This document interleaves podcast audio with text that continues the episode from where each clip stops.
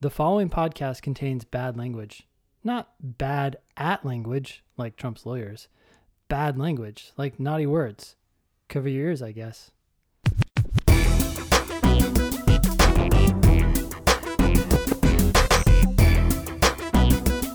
Welcome to episode 337 of the Thinking LSAT podcast. This one's going to air on Monday, February 14th. Uh, nothing really happening anytime soon. You might be taking the February LSAT right now. If so, good luck. Uh, we've got Wednesday, March 16th as a deadline for the April LSAT. That's really the next thing that you need to worry about.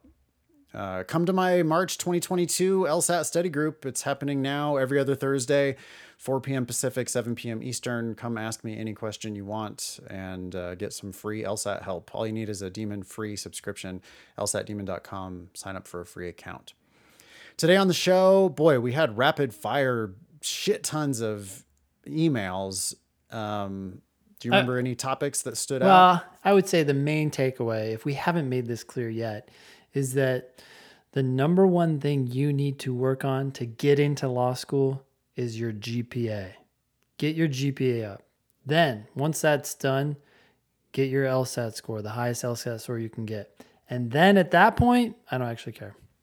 Yeah, it's an order. It's an order of operations. And now, for many of you, you've already graduated from undergrad. There's nothing Yep. you could do, and so the thing you need to think about is the LSAT. Yep. But yeah, if you're an undergrad listening to this, you need to be getting straight A's right now, or else you can just hang up. You don't need to listen to the rest of the show. If you're not getting straight A's right now, that's all you need to be thinking about. And we can't help you really get. Well, I can help you get straight A's. Go kiss ass. Go talk to your professors, or take easier classes Yep. like put A's on your record. From now on, all you are getting is an A in any class. Yep. Uh, if you want to follow our advice, uh, then then move on to the other stuff. Yep. Yeah, we talked about that a lot. We had a series of emails that prompted discussions along those lines. We're going to wrap up the show with an interview with uh, Professor Lawrence J. Kotlikoff. He is a professor of economics at Boston University. We previously mentioned a an article on CNBC where he was giving money rules. I have a copy of his book Money Magic in my hand. It's fascinating. He has a whole chapter here about how you shouldn't money uh, shouldn't borrow money to go to law school, and um, I think that you guys will enjoy that interview with Professor Kotlikoff, and that'll be the last thing on the show today. Anything else? Ready to dive in? Let's do it. Uh, okay, you want to run through uh, a few of these emails? We got a whole big list of emails, so maybe we could uh, kind of rapid fire mailbag. it. Yeah, let's do it. All right. I can do this first one. Good. This is from Eve. Hey, Ben and Nathan, I emailed you guys a while back in late September uh, of 2021 asking you if you thought I should sign up for the November LSAT with my diagnostic score of 162. You encouraged me to go for it, and I did. I used just the free services available at LSAT Demon and ended up scoring a 168. Holy cow. okay, six points with uh, free services with the Uh, LSAT, LSAT Demon free, huh? And on the assumption that one LSAT point is worth ten thousand dollars, Yep. which I think is a fairly conservative estimate. If you go to lsatdemon.com slash scholarships and play around with our scholarship estimator, I think you will find that there are schools where, uh, for you, one point results in ten thousand dollars worth of tuition. Um, Yep. That you know, or or ten points results in the difference between zero and a full ride. And so, yeah, I think that Eve got sixty thousand dollars of value for free. From Demon Free. Okay, Yes. good. So maybe we should charge her half of that, right? Just at least to. Ten percent. I'll, I'll take. That's all we ask. I was super happy, but of course, always striving for more. So I signed up for the March LSAT, and I've been paying for the basic Demon package. Oh, okay. I finally broke 170 in a practice test this past weekend, and I'm feeling really excited for March. Okay, you got a month. Thank you so much for your help. Kind regards, Eve. Yeah, Demon Basic costs ninety five dollars a month. Eve was able to get two more points already. Um, you know, with sounds like a month or something like that of Demon Basic, and uh, no, I mean she has, I think, very legitimately changed her life, certainly her financial life, Yeah. uh, by improving her LSAT from 162 to 170. And I, there's no reason why she can't get 175 or higher. I mean, she Yeah. could end up going for free to some of the best law schools in the country. So uh, thanks, Eve. Get greedy. That's excellent. I would encourage uh, Eve to consider getting premium or live. I mean, she has a month left. Um, I know it's obviously self-serving to say that, but I'm saying it because you're going to get access to more tests, um, classes. what Us a directly few through the live classes. Yeah. could I mean, help you get two more points? Like Right. you can't. It's just we're talking two hundred dollars for a month. Yeah, if I- it has a if it has a five percent chance of giving her two more points, it's well worth it. Yeah. And, and I think it has more like a fifty percent chance of giving her five more points. so it's like, yeah. Thank you for doing biased. basic. I'm very grateful for that. But yeah, We are biased, and we are also, I think, right. Um, anyway, all right, ready for this next one? yep. Go for Hi, it. Ben and Nathan. I was stumped on a reading comprehension question that said something along the lines of what word can be substituted for this word that would give the same meaning? I narrowed it down to two options and I did not know the definition of both options, so I had to guess and I got it wrong. Do you have any advice on what to do in this situation? Of course, I looked up the definitions afterward, but what do I do during the real test if I do not know the definition of the answer choices? You say the text gives you everything you need to answer the question, but this does not seem to apply here. Thank you, Valeria. First advice: take more tests. Um, if if there are words that they are testing you the definition on, I mean, not directly, but they are assuming that you know the definition of uh, these words to answer these questions, then they're they're definitions you should know, and you need to get more exposure to more tests. Um, there are some words that you don't need to know the definition for, and they realize that, and they will give you the definition one way or another. Um, but when they don't, then that's a word you need to know. Yes, and they really aren't testing you on the definitions of words uh, almost ever on the LSAT. It, it is important to have a good vocabulary. It is important to be a good reader and writer. That's what else. That's what lawyers are. Um, and so you need to read books. You need to develop a strong command of the English language. You're going to be a gladiator of the English language if you're going to be a successful lawyer. And you need to work on that every day for the rest of your life. Uh, the best way to do that is just to develop a habit of reading and just read books because you'll be doing it automatically. Like for pleasure, you're going to be working on this very critical skill. Uh, but when they ask you on the on the LSAT on reading comp, I mean, I think the question that Valeria is specifically referring to is, uh, you know, a question that that that asks. Um, in this context when the when they said this word what other word here would have the same effect Mm-hmm. and that you you actually can't answer that based on definitions You can't, it's not sufficient, but it is necessary. If she didn't know what those words meant, that's a problem, right? So, Well, and they're assuming you I guess- know. they're but they're testing they are testing usage not like definitions right because the truth is every choice on that list could have definitions in common with the word that we're looking to replace Mm-hmm.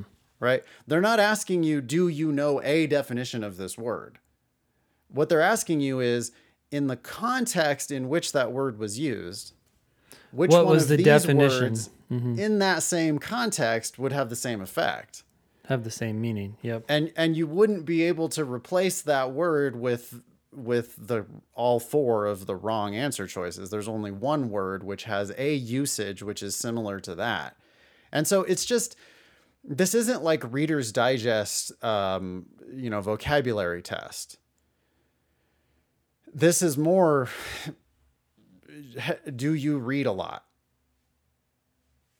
And are you going to be able to you know they're testing like facility broadly with language not like specific knowledge of words Sure. I mean, I don't think we have an answer of what to do in this particular situation other than think about the broad, big picture of the passage. Like, why does this passage exist? What were they selling? What were they selling in this part of the passage? Why was this sentence in the passage? And then you've got to be able to find a word that's going to have the, that's not going to change the meaning but it's not really about like memorizing definitions or anything like that. It's more like did you get the big picture and can you see how this other mean this other word would have a meaning that that doesn't change the big picture there? Yeah, I can't quite tell if we're saying the same thing or not. I mean, I agree with all of that. I guess I just still think that if this word or if these words are showing up in the answer choices, they're not one of those words that are random and a word that the test doesn't expect you to know. It sounds like she didn't even know them.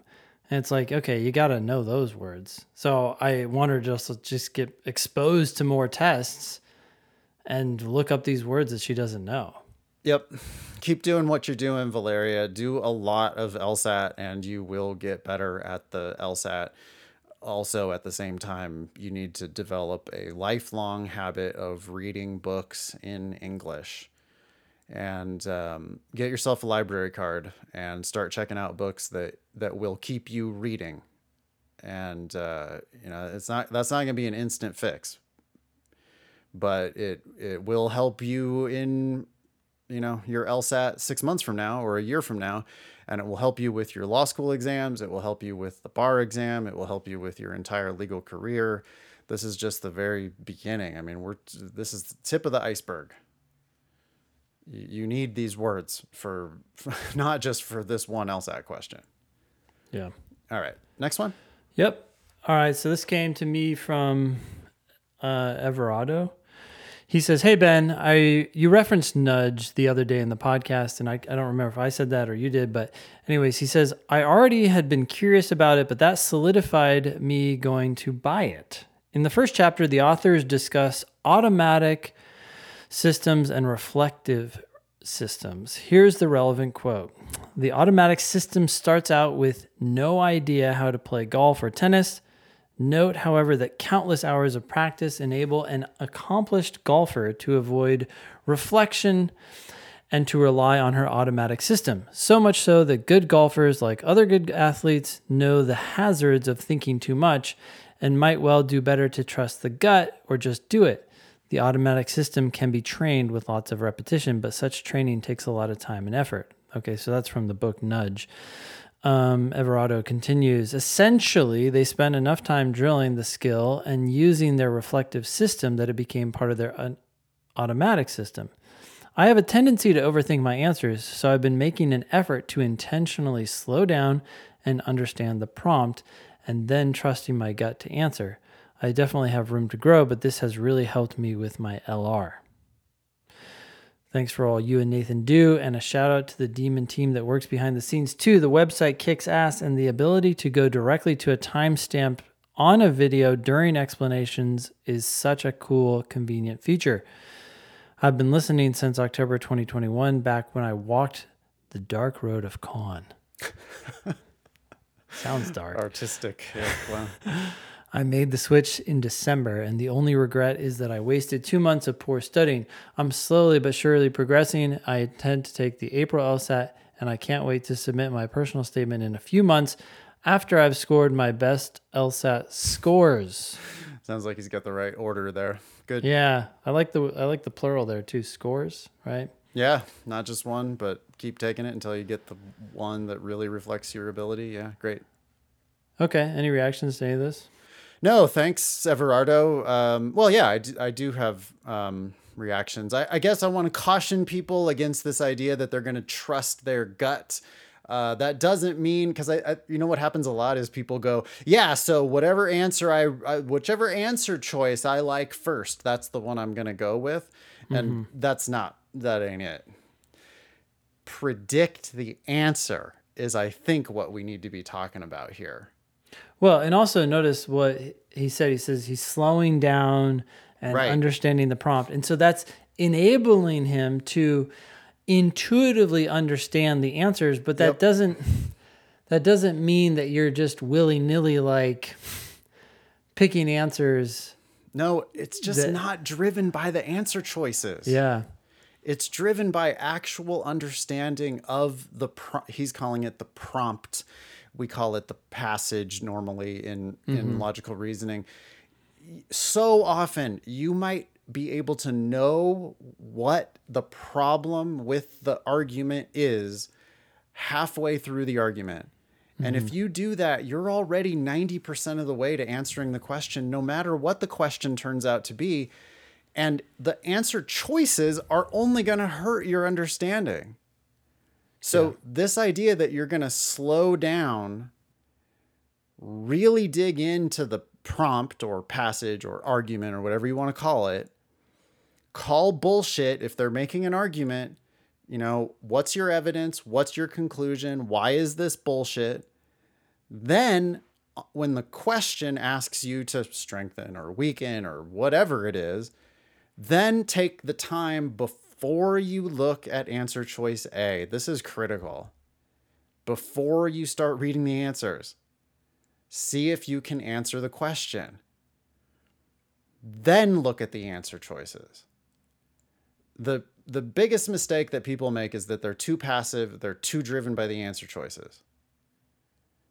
And and they think that it's this like the way to do it is to like read all the answers and then compare them with one another. It, it, it's slower, it's far less accurate, it's not nearly as fun. And I think that that's what Everardo is really getting at here is that he, he has slowed down enough that he's going to know what the answer is before he even reads the answer choices. Right? Cool. When he says trusting my gut to answer, I think that's what he means, or ideally, that's what he would mean. Is I'm starting to answer these questions before I ever even mess around with the answer choices at all. And that's where it's really that's that's the way that it's really done. Um, as far as this last paragraph, thank you for you know shouting out our really you're shouting out Ben and the development team. Uh, ben has been busting his ass constantly to continue to make the site itself better and better, and we have a, a really great team of um, of people up and down the organization Yeah. uh, who have been making the site you know better and more usable and adding features all the time. So Yeah. thank you, Ben, and thank you to all of our team. Yeah. Thank you, everyone. Next one is from Sharon. Hi, I'm kind of new to LSAT Demon and I've been drilling a little bit every day. It's not my first time studying for the LSAT, but this time around I feel like I'm actually understanding what these passages are saying, so I'm really really grateful and excited to continue improving. Exclamation point. My question is if any of you could give me advice on whether I should attend any of the classes. I read that and I was like, yeah, we like our classes. Please do attend our classes.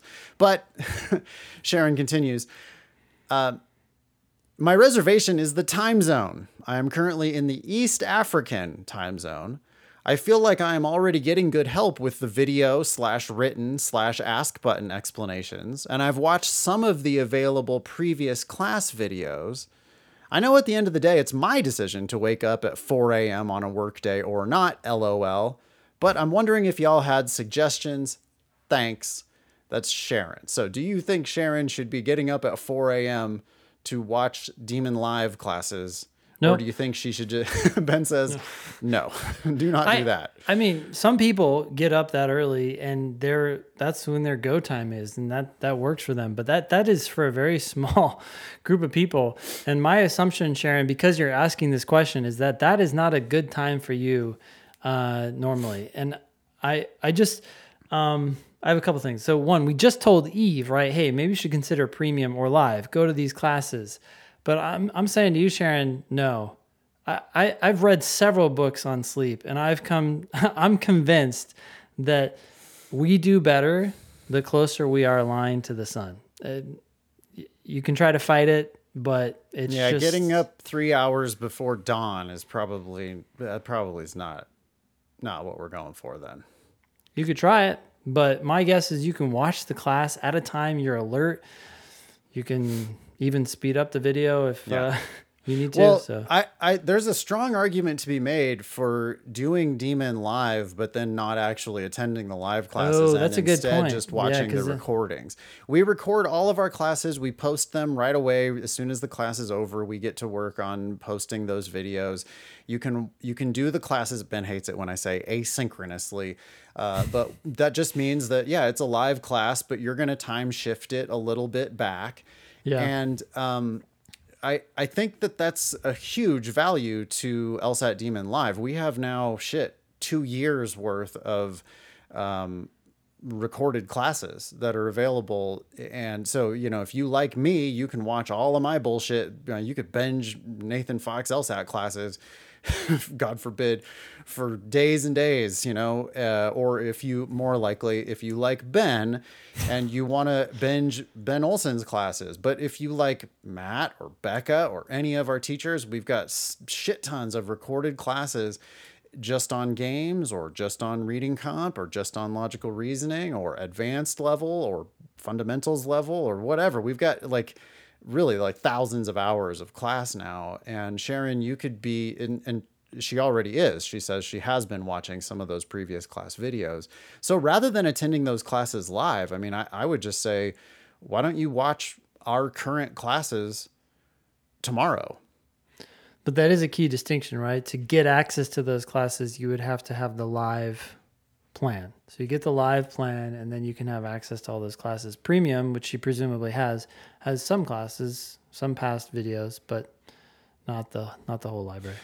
every level of the demon has amazing help, even free. Right? We had an email earlier on this show from somebody who improved by a bunch of points by using our free resources. Please go use all of our free resources. If you have not already done that, go to lsatdemon.com, sign up for a free account, use the shit out of our free resources, change your life for free, please if you decide you want more, we have three different levels basic, premium, live. They all have tons and tons of features. Basic is a self study tool, premium is a bigger self study tool. Live has multiple live classes seven days a week and recordings of all of those classes. So, depending on what level of support you want, you can find a demon plan that works for you. But if one demon, if one LSAT point is worth ten thousand dollars worth of scholarships, then you know it might be worth making that investment, paying a little bit of money um, to make the most of your time that you're going to spend studying. Yep. So we're both saying, Sharon, no, don't get up at 4 a.m. That seems kind of crazy. Nope. All right. I want to read this one from Jay. Yeah. Gentlemen, I wanted to pass along the following email for your reading pleasure. The second sentence of the first paragraph is truly memorable. Okay, so this is an email from Widener University. I don't know this university. Um, the Commonwealth Law School. Okay, so dear so and so, it recently came to our attention that some students received a scholarship notification email with incorrect scholarship information. It appears to only affected students who applied to the law school last year.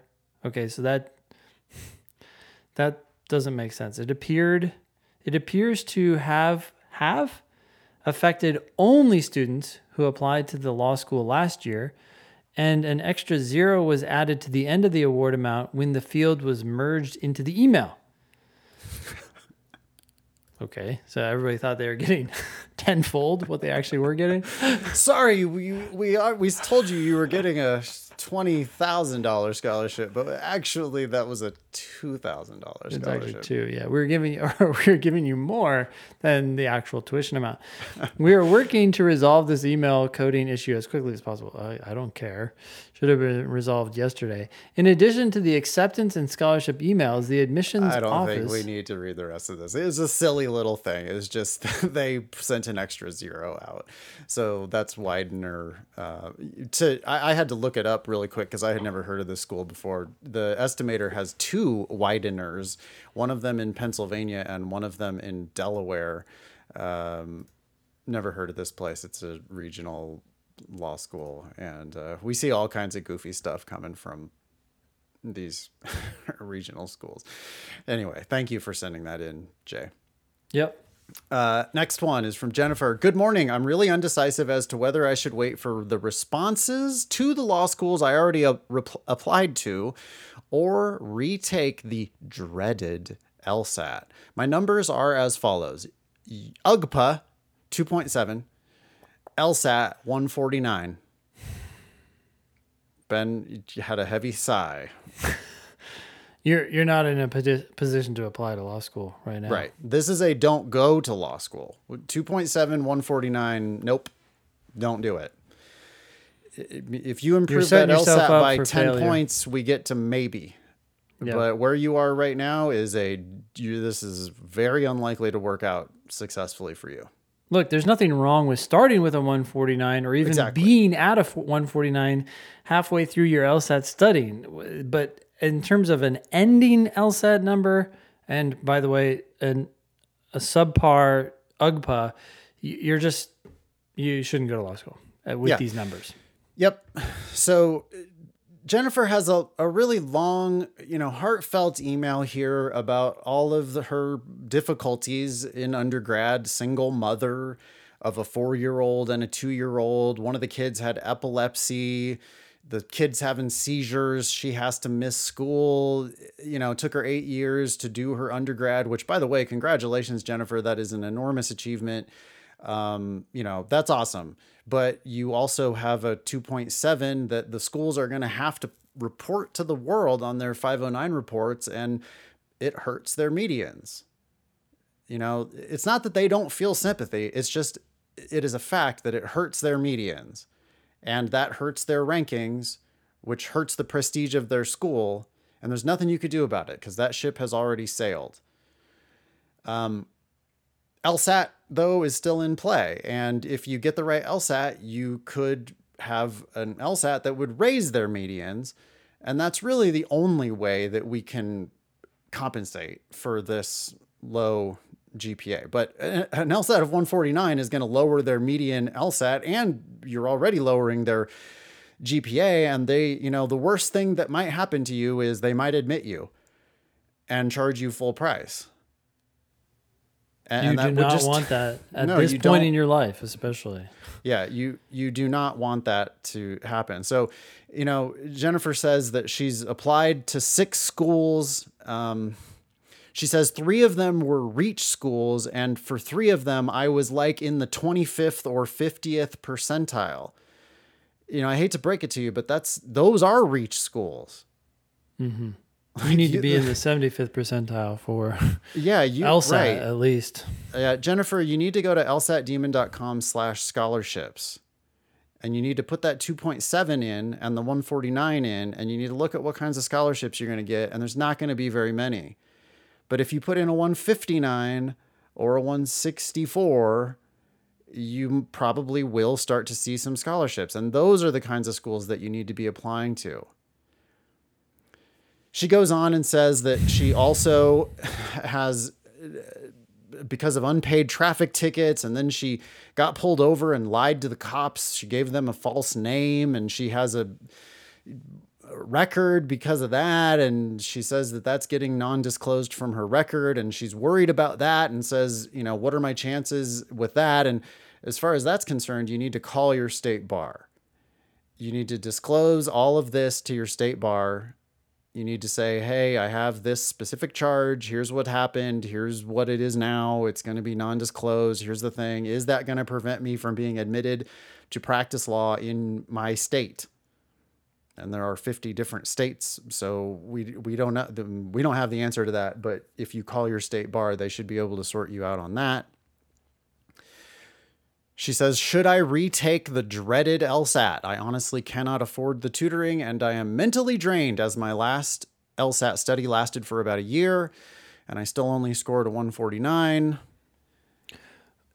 She, I, I'm that's concerning to me. I agree. It seems like she's fighting an uphill battle here. I, there's a huge world of opportunities.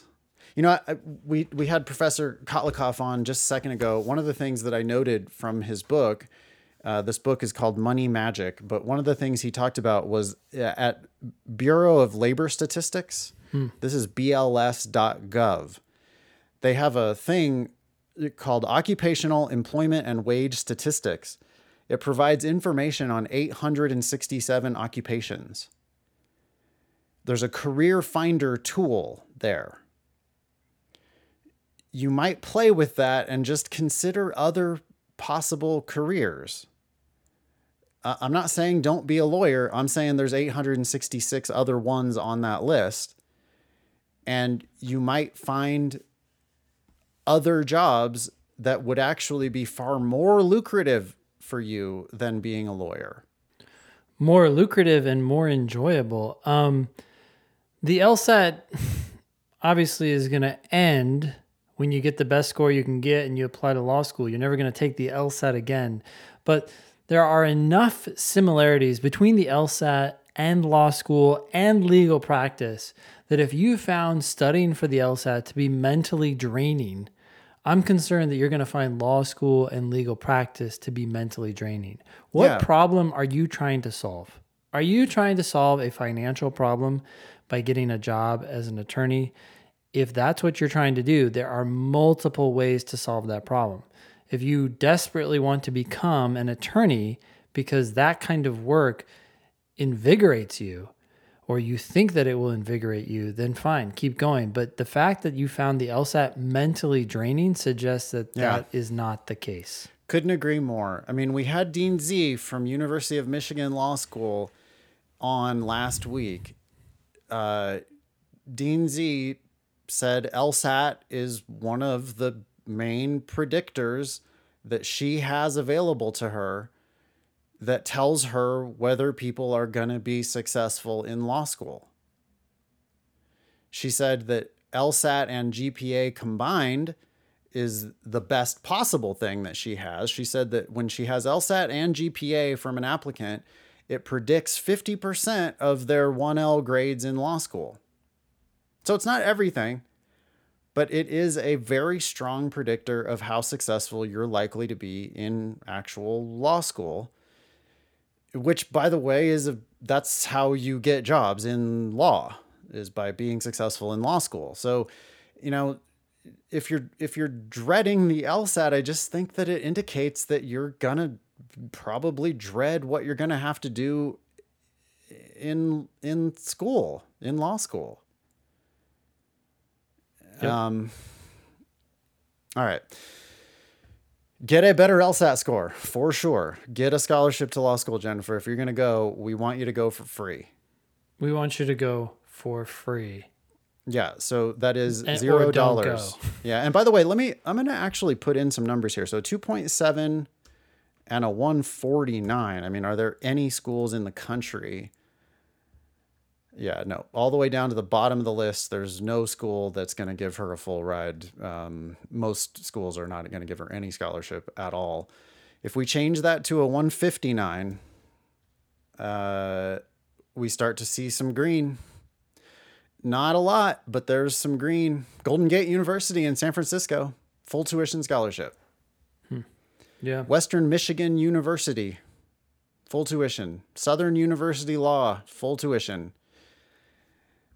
You know, that's 10 points of LSAT improvement to save yourself $42,000 a year or $60,000 a year times three. You know, Jennifer, if it has been said, if you're looking to solve a financial problem, um, 10 LSAT points could save you easily a couple hundred thousand dollars. And if you're not willing to do that, then I, I do not think that this is the right path for you. Email us. We want your feedback. Uh, help at thinkinglsat.com. Thank you for writing in, Jennifer. Okay, this next one is from Greg. Dear Nathan, Ben, and the LSAT Demon team, discovering and subscribing to the LSAT Demon and the podcasts have been the only whoa, only been the only positive thing about the LSAT journey for me for the past six months. Okay. Uh, hopefully, we can find more positive stuff there. But being someone who started studying using Blueprint and mediocre private tutoring from a different company, I made it harder for myself by learning these confusing theories and approaches to the test. Thankfully, after after discovering your podcasts, I started practicing with a more straightforward approach. Long story short, English is my second language. By the way, I wouldn't know that based on what I've read so far. You you have great writing. My LSAC GPA is a 3.16 and I'm scoring in the 159 to 163 range. My GPA isn't low because I'm not a good student. It is low because I had a crisis during my junior year and I chose not to study for a specific for specific courses. I failed biochem, OChem, genetics, etc. Okay, so and then you dropped out of pre-med, a program that I had initially joined to please my parents. After switching my business uh, sorry, after switching my major to business, I kept a 3.8 plus GPA for the last 3 semesters of college. Business. Of all that, when you write your addendum for your applications, that's the only put, thing you're going to say. Put the part where you kept a 3.8 GPA for your last three semesters. I don't want to hear you whining about. I don't, don't mention your crisis. Don't, don't mention, mention, your parents. Pleasing the attempt to please your parents. Don't share any of that in your application. Just keep it positive with, "Hey, my last three semesters, 3.8. That's it." Okay. Okay. Business law being my favorite course, I decided to pursue a career in the legal field. Ooh, I don't know if I would choose a legal f- career simply because of one class, but okay. I started studying in August with a diagnostic of 141 uh, or 142 and ended up taking the test in October right before scoring a 160 on a practice test. The test came back a 153 though. I was pissed. After a, taking a break for a month, I began consistently studying from mid November until now. Even though I'd like to say that I'm a 163 plus scorer, I often score 158, 159, and 160 still. I've scored a 163 only once, like a month ago. I don't know why he's so focused on 163, but okay. Uh, or just like so yeah, all this like data, right? English being my second language, I'm sure you already guessed that RC reading comp is my worst section of all. Okay, scoring typically minus 12 or minus 9, whereas I'm scoring minus 6 to minus 3 on logical reasoning and minus 3 on games. I want to go to a national school because I want to make it into big law, specifically M&A, mergers and acquisitions in the corporate side. But I'll settle for USC even though it seems like Nathan isn't a big fan of the school. I think at one point you said it wasn't in the top, uh, top fourteen or something like that. Anyways, or not it's a the national second school. best law school in Los Angeles, so it's fine. Whatever, it's fine. Yeah. I mean, three point one nine and a one sixty three is not getting it done at USC though. I mean, that's uh, I'll check the box for URM you're still getting less than half tuition. USC costs seventy two thousand dollars. I mean, I'm not. It's not. I'm, I'm not anti USC. I'm definitely anti anybody paying anything close to seventy two thousand dollars a year for USC. Seventy two thousand. Seventy two fucking thousand dollars. They're in the seventies. Ridiculous. And they're yes. Wait, what's Harvard? yeah, uh, seventy. Yeah are they thinking? Dude, it's just ridiculous. yeah, it's it's unbelievable. I mean, it's even more unbelievable when you're not actually fucking Harvard. When you're Yale and Stanford and Harvard, then whatever, charge whatever you want. But when you're when you're USC, what, what is USC? The fourth best law school in California? In California. So yeah. we got a we got a we got a nice Beamer here for 70 grand, but over here we have a Ford. Right. Know, Exactly. And it's 72. Why is that price? more? Why is that more? Because it's University of Spoiled Children. That's the yeah, I don't whatever. I don't actually care. I'm not I don't USC is just like any other way overpriced law school to me. I don't what yeah. What he's saying is he hates it. So um yeah. However, to be considered for a scholarship from USC, I need a 173 plus. Can okay, I get he's there already by been April? on the estimator apparently. All right, good. Can I get there by April? How can I get there? I'm aiming for April because I want this hell to be over and enjoy my summer. Thank you, Greg. Oh, All right, Greg. let's get the oh. let's get the the what is it? What are those things called? Those like crystal balls? Yeah, let's get one of those. No. I mean, probably not. Like that. No, you got two months. 163. I have a headache right now. I have a headache. Is this related to. Greg's Greg's email? Oh my god. Okay, It could just be coincidence. Dude, you if you can't consistently get a 163 and you need a 173 plus and you're just magically going to force that into a 2 month thing, like also I want to enjoy my summer. Fuck your summer. You're not having what? You're not Dude, he wants You don't to go get into summers. big law and work in M&A and corporate and he's like, "But I want to enjoy my summer though." Okay. Well, you don't know what kind of a game you're getting yourself into, dude. You're not going to enjoy Christmas Day. yeah, exactly. right. You're not going to enjoy the fucking 4th of July.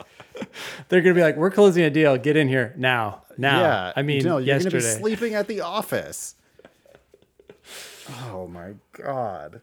All right, Greg, thank you for writing in. I don't want to get I don't like I don't want to give you the wrong impression. I I want to help you, but I don't why do you want to go into big law slash M and A corporate? Do you even know what any of that means to begin with? Well, he took a business law class. I'm just worried that the class is nowhere near what the actual practicing experience is going to be like. You're, you, Greg, you need to get yourself consistently into the 160s. And then you need to get yourself consistently into the high 160s. And then you need to, at some point in your life, score a 170 on a practice test. And, and, you, you know, like this idea that you're going to look what you did you say you started studying in August and then you took the official test in October. You're How'd trying to get this done. you? Yeah, you're trying to get this done too fast. Uh, right, you're you're trying to force it into a timeline instead of really buckling down and just realizing that this is going to be a long haul. People can and do improve by 20 I mean, you're looking for a right now you're looking for a 20 point improvement. And and look, you're also putting such a negative like Exactly. by setting these This unnecessary. I want this hell to be over. It's not going to be over ever. No, it's just beginning. Um, well, well, what I was going to say is, right, he, he started studying in August with a 141. Then he took it in October. So this is two months later, right? Or, or, or maybe not even that much later. And he gets a 153, which was bad. He was pissed. Well, going from a 141 to a 153, 12 points in two months is something to celebrate. But because you set that up as the time that you needed to be done and have your 160 or 163, now you're pissed. You're you're just your your your goals and your expectations are all out of whack. Yeah, he took a break for a month, Wasted then started time. studying from mid November until now, Yep. And he's still in the high 150s. It's like, yeah, dude, you haven't been putting in the time. But it, it, and we're focusing on this. It's like it's all about the negativity. What like this is great. You're astronomically doing better than you were when you started. You need to look at it as like, okay, how far have I come? Now let's just keep going. You need to let go of this idea that USC is the thing for you. I don't know why you're anchored on USC. There are many other law schools besides USC. If you are, in fact, going to go to USC on a full ride and you do need a 173 or higher, you need to let go of the idea that you're going to get that done by April so that you can have the hell over with and enjoy your summer. That's just not a thing. You, you're going to potentially you gotta need to see take the LSAT yourself- four more times. Yep. And you should See yourself as a lawyer. Sorry. Yeah, no, you you should wait until you get consistent LSAT scores in the one se- consistent practice scores in the 170 before you ever take the official LSAT again. If USC is really you know in the cards for you eventually. But this is you gotta you gotta get you gotta buckle down for the long haul, and I, I just I assure you that that it, it gets way way worse once you're actually in law school. Like if you're to go to USC and kick ass enough to go get yourself that big law mergers and acquisitions corporate law job, that job is going to suck compared to USC and USC is going to suck compared to the LSAT. And your summers are over for the rest of your life. It, it's not a thing. So like love to help, but it, you're like you are getting into a, you're like entering a world of pain. And you just gotta you gotta like embrace it. You gotta decide, okay, I love this. I'm a grinder. I'm gonna grind it out until I get there. And I'm not gonna be you're so focused on this one specific goal and having it over with. That that's not you don't run a marathon by like obsessing about the finish line right yeah. you you're gonna have to get you're gonna have to enjoy running yep. Good luck greg. Love to help. Yep. This one's from eben. Says hey guys i'm applying to law school to start in 2024 okay. Oh start in 2024 okay. Wow so you're Looking not gonna way out there. until... applying in 2023 so a Perfect year and a half from now. Okay. Perfect time. This is the timeline that Greg should be on. Yep. Right? Because I mean, Greg, like to get to 173, you don't need to be thinking about getting there by April. You need to be thinking about getting there by probably not even this September application, but the following September application. You know, maybe you get there by this September, but next September would be a lot more likely to improve from a starting of 141 or 2, a 30 point improvement 32 point improvement to get to 173 or higher. I mean, that's that's not a two months or six months. That's a two years type of an investment. We see that happen. So we're we we're not no, saying you can't yeah. do it, but it's not the kind of thing that usually happens. What ha- your your story is actually pretty normal. You went up about 15 points in a, in a few months.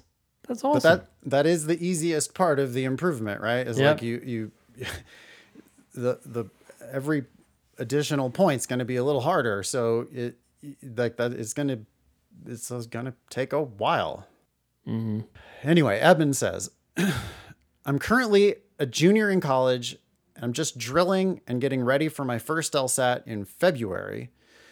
I have a 3.4 GPA, but I've worked at least 40 hours a week all throughout college and will graduate debt free. Also, I will not work at all during law school. Do you think this would be a beneficial addendum or should I include it in my personal statement? I think we can answer this in 30 seconds. Go. No, I sorry, I got distracted. I, I just don't think she should be taking the LSAT. She's got a 3.4 GPA. He, I think. Oh, he. Um, yeah, stop and focus on your GPA. I, I don't care about any of this other stuff. Yeah, sounds like you're forcing it. You, uh, why are you taking the LSAT now? Why are you trying to do both of them at the same time? You're only a junior in college. Your GPA sucks. You're trying to do too much. Yeah, if you had a uh, 4.0 or a 3.9 or something, I'd be like, okay, I get it. You, you're a gunner and you're already ready to like jump ship once school is over. You need to fix school first. Yeah. Well, and so, and the specific question that Eben is asking is about the least important aspect of any of this, which is should I be writing about this experience in my addendum? Or my or personal statement. It's like, what? No, we don't care about that. GPA first once GPA is sorted, then LSAT. You know, it's funny. We always talk about LSAT, get the highest LSAT score you can get, but that's because the vast majority of you have already solidified your GPA. School is over. It's not over for you, Eben. So, sorry for misinforming you, but yes, as Nathan just said, GPA first, LSAT second, yeah, yeah, I mean, it should be like, don't listen to the show if you're not getting straight A's. No, don't go away. like if if you are getting straight A's, then okay, like maybe you have some time to think about the LSAT. Yeah. But if you're not right now getting straight A's, I don't want you listening to the show. Hang up. Like prank caller, go away. go come back when you're ready. And that that means you've graduated from undergrad or you're getting straight A's right now in undergrad You got to control the things that you can control, and we, sometimes we need to focus on one variable at a time. The the addendum, Eben, is a is deck chairs on a Titanic, uh, on the Titanic. You you need stop stop it, like. Sure, you might write an addendum about this stuff at some point, but right now you're actually demonstrating poor judgment because you're working 40 hours a week and going to undergrad and trying to work on your LSAT all at the same time you need and to, your application and your applications apparently. Like you need to dial this way way way back. Slow your life down. Get the grades first then the lsat then all this other shit. Anything Yep. else? Nope. All right this one is anonymous Hello, Nathan and Ben. Thanks for getting back to me on the podcast about taking the LSAT on September 9th, 2022 to apply next cycle. I'm certainly not trying to squeak in late with applications. That date would be my fifth attempt, but I hope to get my best score before then. Oh, this is a previous correspondent. I've already postponed applying this cycle to focus on getting my best score thanks to your advice. My diagnostic was 144. I just got a 172 on the January LSAT, so I've improved quite a bit with the demon. Ben laughs because it's just this absurd improvement. yeah I actually was averaging high 170s going into January, so I will be retaking the official test until I score in that range or run out of attempts. I've already registered for March as my third attempt this cycle. Thanks a lot. I hope you're you both recognize that you're changing lives daily. Aw. And I've got this listed as anonymous. Thank you very much. I do appreciate that. yep I forget it a lot. It's hard for me to believe it actually that I'm changing lives because I see so many people making what I I I just like. It, it, it really does like I worry about you guys. I just I worry Ben about our students and our listeners a lot because I, f- I fear that you guys are like I don't want to give you just enough rope to hang yourself with. And that's what would happen if I improve, you know, our previous, what was it, Jennifer? Like if Jennifer goes from a 2.7 149 to a 2.7 153, not gonna uh, work that'll be the worst thing that ever happened to her because she's going to get admitted. She's going to incur a lifetime of debt. I will have hurt her by helping her not enough. yeah it would have been better for her to not get accepted anywhere with a lower lsat score than Right. to improve by a few points and now get pulled into something that you don't want Anyway, thank you. I don't know why I don't have a name here. I can't remember if you wanted to be anonymous or not. But uh, I'm. This is someone who's like actually listened to our advice and is gonna. I mean, this is gonna work out really, really well for you. You're applying next cycle. You've already got practice LSATs in the high 170s. You're planning to apply early. You're you're gonna end up going to a great law school for free. And yeah, those are the people whose lives I feel like we really do change uh, for for the better. So um, it's nice nice to hear that. Thank you. I want to wrap it up with this uh, last one. This is from Sophie, and we have a picture of Sophie and her I don't know housemates or something. Her at a crew. Yeah, party. okay. Yeah. Yeah, thanks for sending a, a picture, by the way, Sophie. You, you're you're now gonna probably be. Um, I don't know. We might use this on the cover of this episode. yeah. More people need to send in their pictures, and you, and then your your three uh, friends here can be uh, LSAT famous, even though they have probably no interest in the LSAT. Anyways, hi Ben and Nathan. Recently, I started listening to your podcast along with daily studying, and I wanted to say thank you for all of the great advice. Oh, you're welcome. I'm a third year undergraduate at this student at the Ohio State University, and I just began studying for the LSAT. Obviously, LSAT score, GPA, and personal statement are the most important factors for law school applications. So I will mainly be focusing on those three aspects throughout my studies and while applying to law schools. Stop. Ain't no top three. Top two, Top two, and that's it. LSAT and GPA. That's it. Then everything else. And it's really GPA than LSAT because right now you're still in the GPA game. we need a hierarchy we we need we need to put these in the proper order we've talked about that a lot today you're a third year undergrad at the ohio state university you shouldn't be thinking about your personal statement at all. You probably shouldn't really be thinking about the LSAT at all. Unless you have a 4.0. Do you have a 4.0 right now? If not, again, stop Yep. with all this and get a 4.0. Get a 4.0. If you 100%. do have a 4.0, then we can talk about the LSAT. I'm not saying you have to have a 4.0, by the way, in order to go to law school. I'm saying if you're still going to school, you need to get straight A's. If you're still going to school and you have the opportunity and ability to improve your GPA, you're in a position to help the top two factors and really the only two factors for your law school applications. And so you should still work on that one. You That's the thing. You can do your LSAT at any time.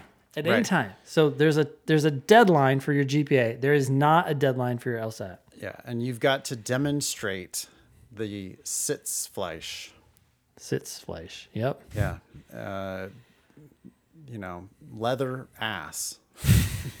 you need to demonstrate your ability to grind it out and kiss ass or whatever it takes in order to get straight A's. You, you whatever that combination of smarts and work ethic and ass kissing, whatever it is, to or you know, oh, um, strategery of taking the right classes and all that, you know, that type Yeah, of thing, like yeah. gaming the system. You need to game the system. Lawyers game systems. So you need to figure out how to get yourself straight A's. And if you're doing that, then we can talk about other stuff. But it We should love probably be you- the LSAT next. We love that you're listening to the show, but uh, you you would actually be using your time more effectively if you have to be listening to something, finding a podcast about how to kill it in college. how to make sure you're getting a 4.0. Yeah. Well, I mean, what you really should be doing is knocking on the door of your professor's office. Yeah, talking to them. Mm-hmm. What can I do? How can I improve this grade? Yep. So Sophie continues. That being said, I was wondering your guys' thoughts on my undergraduate major and minor because I have never met anyone following the same path as me. I'm a woman's gender and sexuality studies major with a history minor and a diversity, equity, and inclusion certificate through OSU. I've repeat, repeatedly heard that law schools do not care, but do you think law schools will look down upon this choice? Or, on the other hand, could it make me stand out if I were to briefly touch on it in my personal statement? Wanting to hear your thoughts.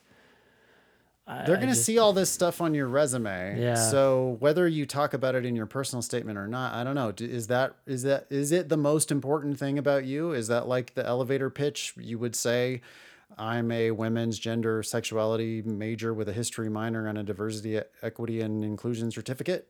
Is that the thing that you want to hang your hat on? If so, then you yeah, sure, fine, include it in your personal statement. Is it going to move the needle at all? No. Are they going to look down on this? No. Do they like it? Maybe. Is it special and unique? No. I mean, there is a major at your school. You're in that major. Yeah. There's lots of other people in that major. Now, your exact combination of major and minor and this certificate, sure, you're a unique, special snowflake because of that. But everybody is a unique, special snowflake because of some trivial combination of things on their resume. So it's like you might be the only person who has ever applied to law school with this exact combination of things, and it doesn't matter at all. Yeah. It's certainly not going to hurt you. Eh, it may be at some like real right wing Southern school or something. Yeah. Raise an eyebrow. But really, law schools are generally progressive, even at Yeah. these places. So, Yeah, you're you're going to be applying to law school in the modern world, and in the modern world, people are going to have respect for these types of things and interests, and they're gonna they're it's it's a feather in your cap for sure. It's just not the thing that you should be spending your time thinking about.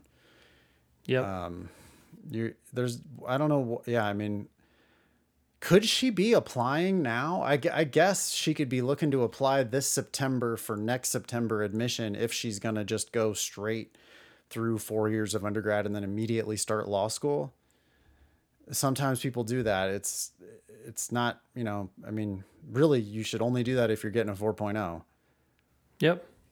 and even then, why are you thinking about your personal statement now? I mean, it's, it's that's the last thing you need to be thinking about. Yep. get the right grades, which is perfect. Get the right LSAT, which is as high as possible. Then worry about all this other stuff. Thank you, Sophie, for writing in. And thanks for sending the picture. Looks like you guys are having a lovely birthday. Yeah, that's a crazy candle you got there. How would we describe that? It's a big, like, It's like a flower, right? Yeah, I'm trying to think of what kind of a flower it is. It's like a, it reminds like me a- of like a lily pond. Kind Yeah, exactly. It's like the flower on a lily, like a, yeah, on a pond, and it's got candles coming out of each petal. It's a lily pond cake. They got their white wine going. They're having a lovely little birthday. And uh, yeah, thank you, Sophie, for writing in and, and sending that. Good, good grades. Yep. We have with us uh, Professor Lawrence Kotlikoff. The we've we've mentioned uh, Professor Kotlikoff's work before. We had a story from CNBC.com um, about money rules, and uh, we, we we talked about.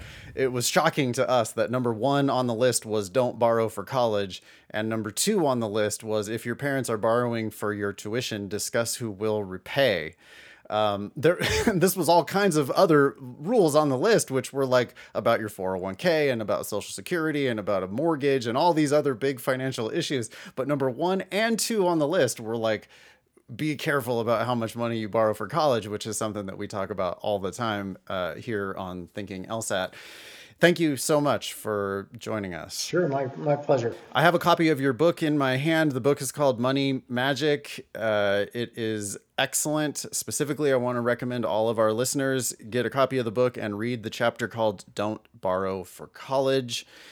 Uh, boy, Ben, where where should we start here? Well, I think we should start with don't borrow for college and then go into what that means for law school too because we say all the time we don't want people to pay for law school we want them to go for free we want them to get a scholarship a full ride and a stipend if possible um, and yeah, I guess uh, Larry, you might not be aware that we that this is a thing, but we have built a scholarship. It's a law school scholarship estimator. Uh, it's at lsatdemon.com slash scholarships. And what you can do there is you can put in an LSAT score and a GPA and hit update, and it'll give you estimates of what types of scholarships you should be able to get at what types of schools and uh, it's it's it's pretty accurate and it's amazing how much just a few LSAT points up or down are going to change the amount of uh, tuition assistance that you should get. But the game in law school, as we see it, is they are buying your LSAT and your GPA, and you can go for free at many schools across the country. It's it's actually easy to go to law school for free uh, if you're willing to get the right LSAT and apply broadly. Yeah, So that's where we're coming from um, with all yeah, of this. that, that's great because um, people should know, you know, what things cost and uh, and clearly, uh, if you can, you know, the the, the biggest, um, the best way to make money is not to lose it. So if you have some freebie right there that you can go get, uh, and you can sell your L, your LSAT score and your GPA and the fact that you've been a hard worker and you've done well, Yeah. yeah, go for it. With with law schools specifically, the American Bar Association requires law schools to publish this uh, standard 509 information report every year. We do link to these on our scholarship estimator. I'm looking right now at you're a professor of economics at Boston University. I'm looking at the BU Law 509 information report for 2021. And if we scroll down to the bottom of the second page of that report, we see that of 771 students at Boston University, 701 of them are receiving a tuition grant of some sort. So that's 91% of the students at BU are not paying full price. Of those, uh, it's 32% who are getting half to full tuition and 17% who are getting full tuition. So at Boston University, we have 49% of the students getting something more than 50% or half half to full, uh, 49%, uh, half the class paying half or less for their JD. That's, so that's very interesting. I had no idea that there was any um, scholarship help uh, for law schools until you just told me right now. So uh, very informative, very important, clearly. I would love it if you wrote on this topic. Reading your book, I I just was like, "Oh my god, this guy needs to write about this law school scholarship game." Sure. Uh, because you have public data, you can compare Boston University to Boston College to Northeastern to Suffolk, and this is all just a matter of public record. You can calculate how much it costs to go to these schools, Yeah. and uh, you know potentially then take the salary data and figure out like where the value Do you guys have actually is. access to the salary data? Can you can you put that up on your site too? So, what do we have access to, Ben? Law School Transparency Yeah, has some stuff. It's not on our site yet. I, I don't know where they're getting that data from, but it must be reported. Is it reported on the 509 as well? It's not, It's- right? No, it's not on the 509. We we don't we don't have it here, which would be great if we did. It's a very good suggestion. Um, it may be on the ABA required disclosures website, but yeah, employment outcomes. Okay, so I'm at abarequireddisclosures.org. That's and they have the 509 required disclosures, and then right below that they have employment outcomes. Um, yeah, so we can just uh, download this data and start figuring out how to incorporate that into the scholarship estimator. Yeah, that's great. Our our tagline, Larry, on this show for years has been "Don't pay for law school." And the reason why we keep saying don't pay for law school is that you simply don't have to. Law schools uh, compete aggressively for applicants uh, using tuition scholarships, and it, the the scholarships basically come from your LSAT and your GPA. You know, you you teach at well, you're in the economics department at Boston University. Boston University has a prestigious law school, but it's the second most prestigious law school in town, right? By a very wide margin. And in order to try to attract some of those people who might be able to go to Harvard otherwise, uh, BU just has to let people go for free. And that's how they're able to get their LSAT and GPA numbers higher, which then plays into the US news rankings, which everybody pays way too much attention to. So, anyway, that's the game as we see it. Um, boy, I have so many things that I want to talk about. I'm sorry that I'm all over the place. Um, Not not to worry, I, I can come back multiple times. So not, beautiful. Maybe we can collaborate somehow, or eh, boy, ask us questions about this field because we would be happy to point you in the direction where you could maybe do some actual research. We don't. We're not researchers. We don't know what we're doing. We're, but we are. Both of us, uh, you know, we we both went to law school. We both borrowed money. We both paid it off.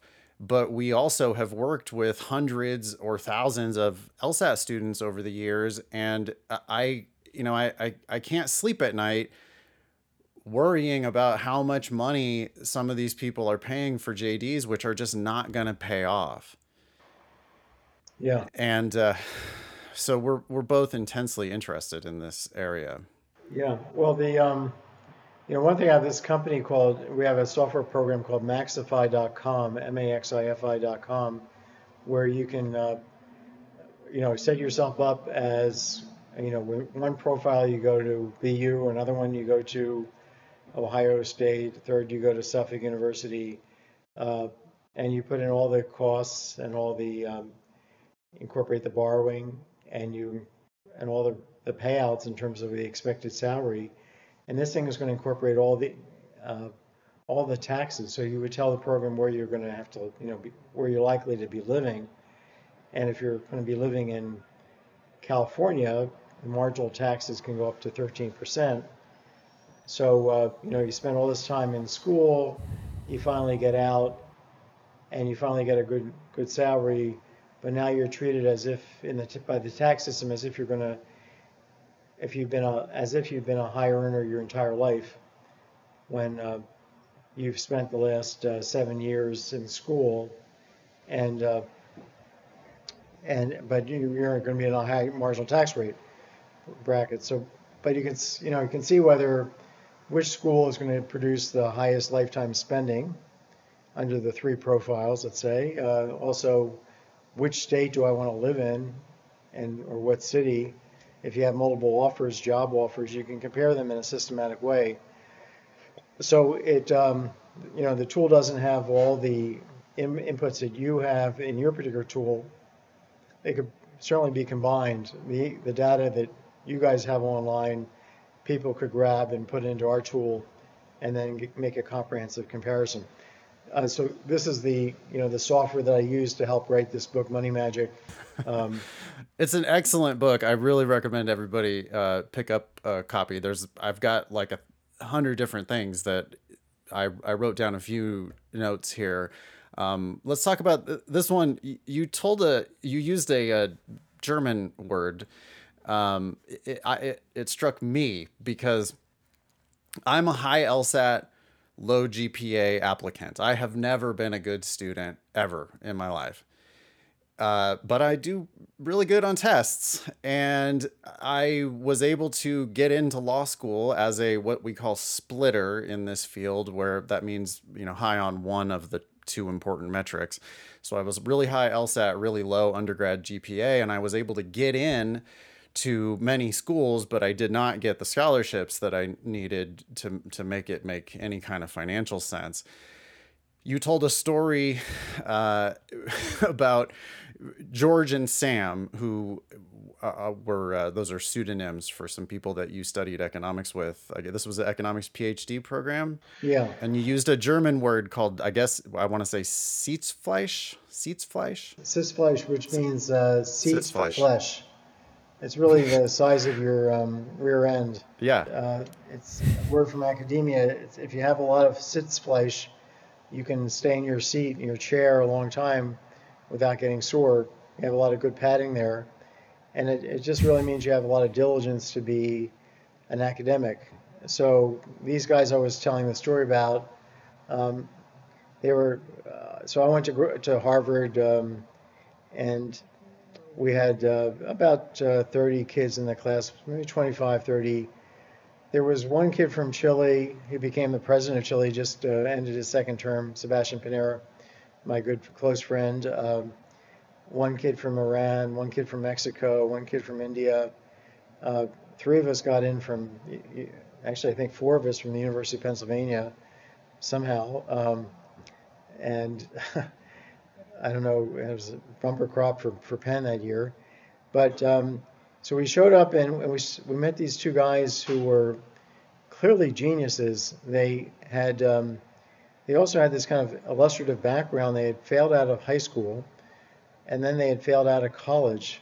Uh, but they wrote, they got together and they wrote a brilliant paper about criticizing a study that the admissions director at Harvard in the graduate economics program had written. So his name was Zvi Griliches, and uh, Zvi is from Israel. And uh, he was so taken with these guys having written this paper, he found out who they were because he met them at a conference. He found out that they failed out of high school, they failed out of college. And he said, Well, and, you're, and you guys are applying to graduate school in economics at, at Harvard, right? And they said, Yes and he accepts them right there on the spot. And then we show up, and he immediately tells us that the two geniuses of the class, uh, they were so smart they didn't have to finish high school or college.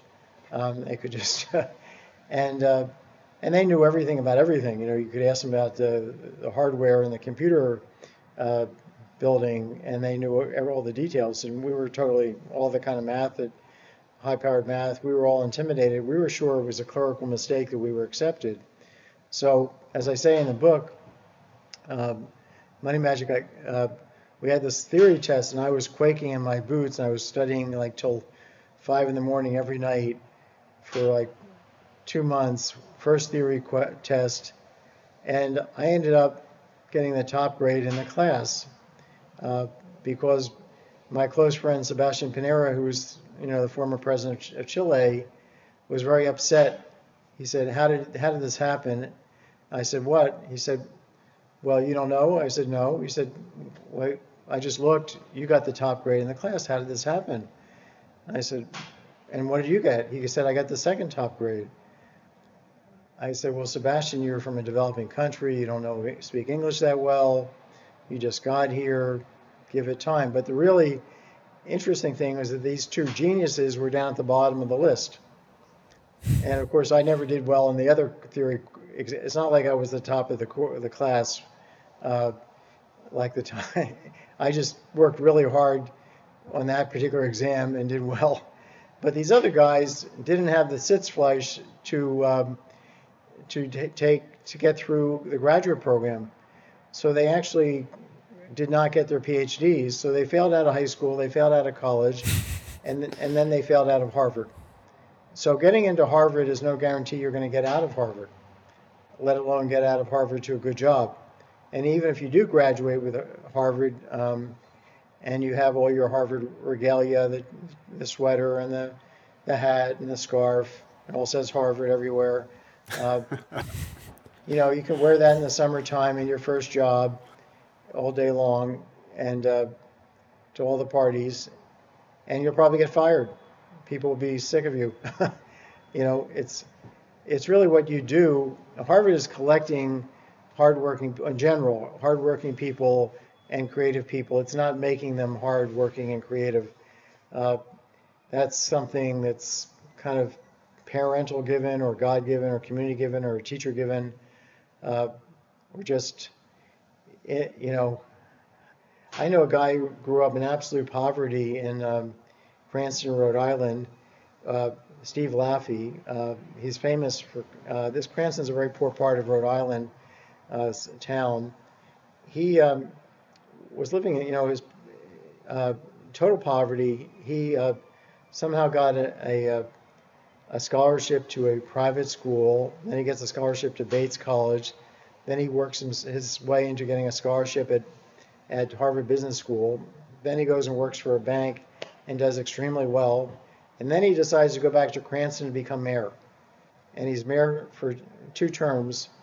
And uh, he restores the city to a large extent and uh, now he's thinking about running for president. Uh, and this is not because he had a great, you know, upbringing.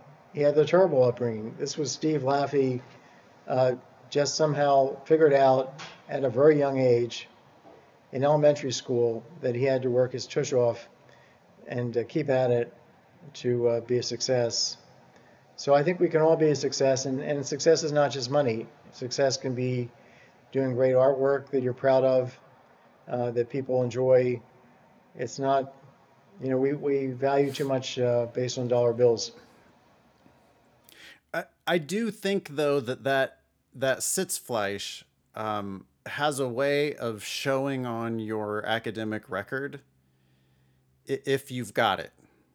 And maybe it's a thing that can be developed over time. I certainly never developed it myself. I guess the thing that I'm worried about with with my students who are, you know, prospective law school applicants is that they they come to us with, you know, well, I only have a 2.7 undergraduate GPA, but I know I'm going to succeed in law school. And Ben and I always kind of cringe a little and it's just we're we're a little skeptical of that because you know you you didn't do it in undergrad. Yeah, I think people have to be realistic because going to college, you know, 40% of the kids that start college uh, don't finish college, and that's why you know this chapter on don't borrow for college. That's the first thing I say. Who is going to invest money, borrow money at a high interest rate in order to uh, have a 40% chance of getting absolutely nothing back for that investment and having to repay those loans over the rest of your days.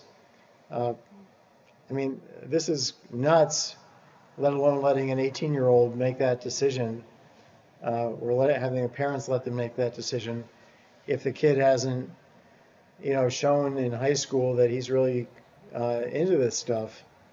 Yeah, or how about a how about a BU law school applicant? I mean, you know, we we we went through the scholarship matrix just a second ago. We we see that 9% of the people at BU are paying full price. Yeah. Th- those people tend to be the people who have less than BU's 25th percentile undergraduate GPA, which is 3.5. So these people are applying to BU law. They get in somehow with low GPA, probably low LSAT, or you know at least one of those is going to be low. That's why they're not getting the tuition scholarship. Right. And and now they're they're borrowing. I mean the so the tuition here at BU law is fifty nine thousand dollars a year plus fees plus living expenses for three years We're talking 80K. Uh, 80k a year times three. times three. Now, you know, think about $300,000. Uh, and then you may not get a job, right? or not get a good job. Uh, or get a job where you're working 80 hours a week uh, for pretty crappy pay. And you're going, so, so people need to really uh, think twice. Uh, maybe they could have gone to a state school uh, for mu- much less. You, know, you really do have to work hard to, uh, to repay this stuff and to get ahead. So, um, no matter what field you're in, uh, but I think I think it's outrageous what we're putting kids into without them really understanding it. So I applaud you guys for um, for uh, doing what you're doing. You know, I thanks. I, I wanted to actually talk a little bit more about that. You just said uh, these kids are paying for things that they don't understand, and I, I think that's, that's something that um, I struggle to convey to our listeners. I, I'm sure that a, a bunch of them are on board. They're not planning to pay for law school, but when you start talking about these big numbers, I think some of them are still just um, like deer in the headlights. They don't understand if you talk about, hey, let's go on this trip this weekend and it's going to cost you $200 to get on a plane and fly somewhere. And they're like, whoa, I don't know, 200 bucks. I don't know if I'm going to go on that trip. Right. And then you start talking about $100,000 or $300,000. The number is so astronomical that there's no there's no feeling associated with that, right? They can feel the $200, but they can't feel the $300,000 or or there's no difference between taking out a loan for 80 versus taking out a loan for 240 but those are astronomically even different numbers there, right? Like, I, I, I, was wondering if there's a way that you have found yourself trying to convey the the magnitude of these loans to people who don't seem to feel them.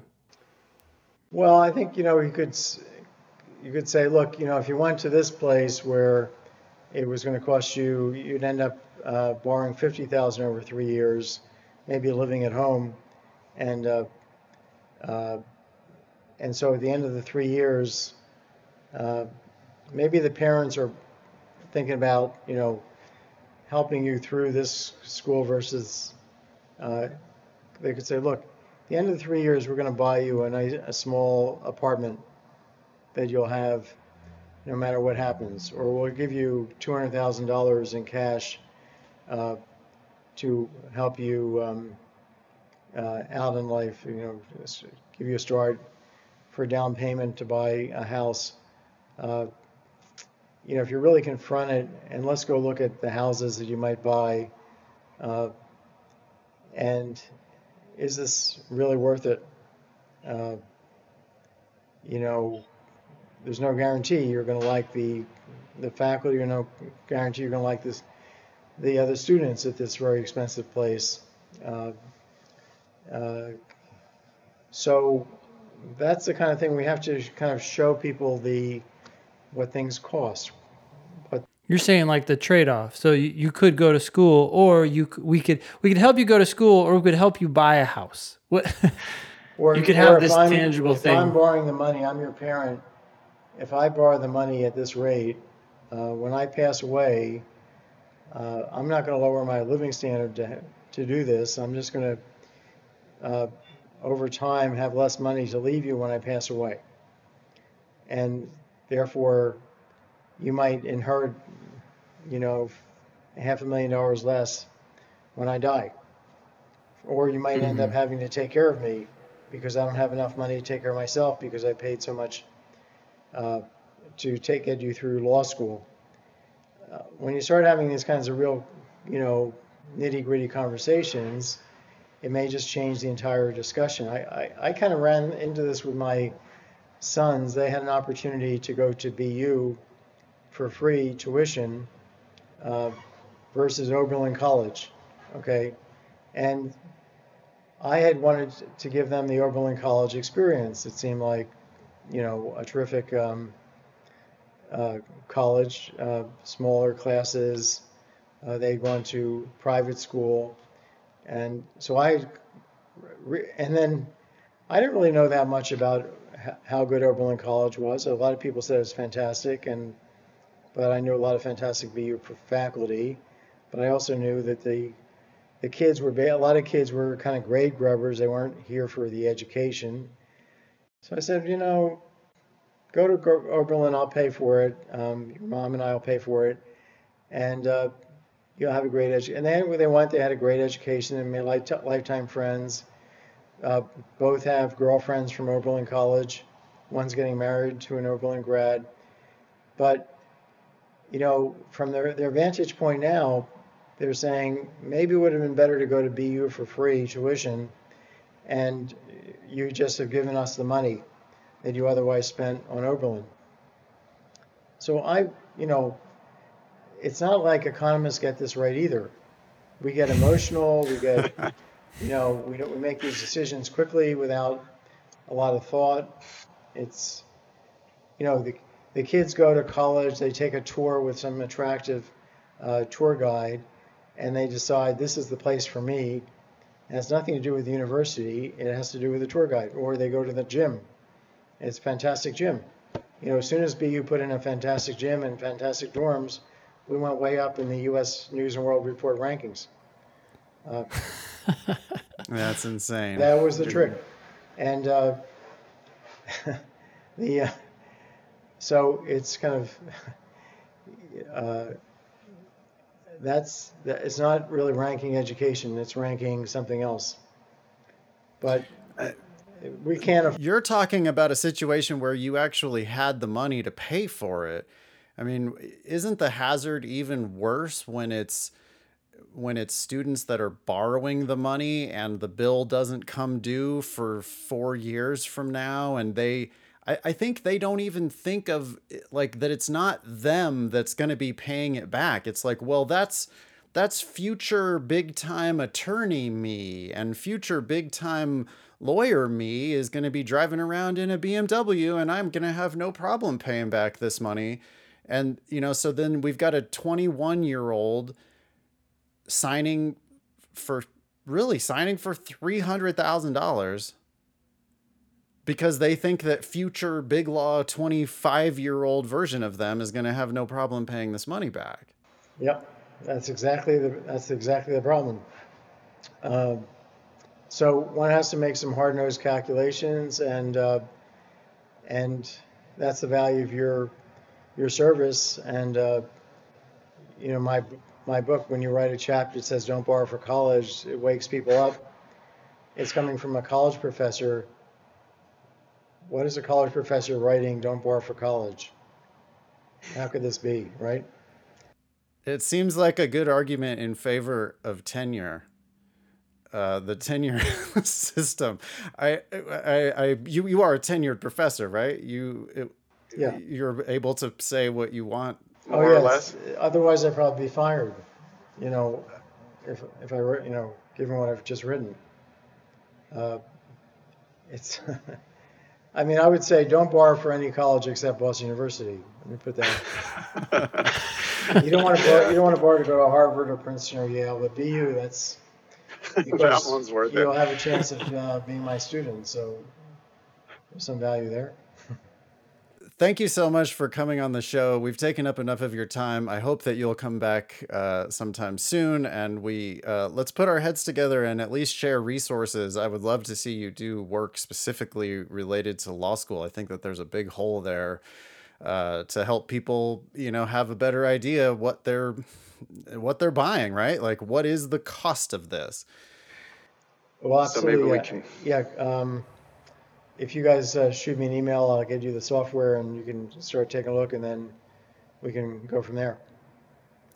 sounds great. Um, Yeah. Professor, anything else, uh, Ben? Before we No, thanks go? so much for coming on. And I, I already love the ideas you have for incorporating employment data into the estimator.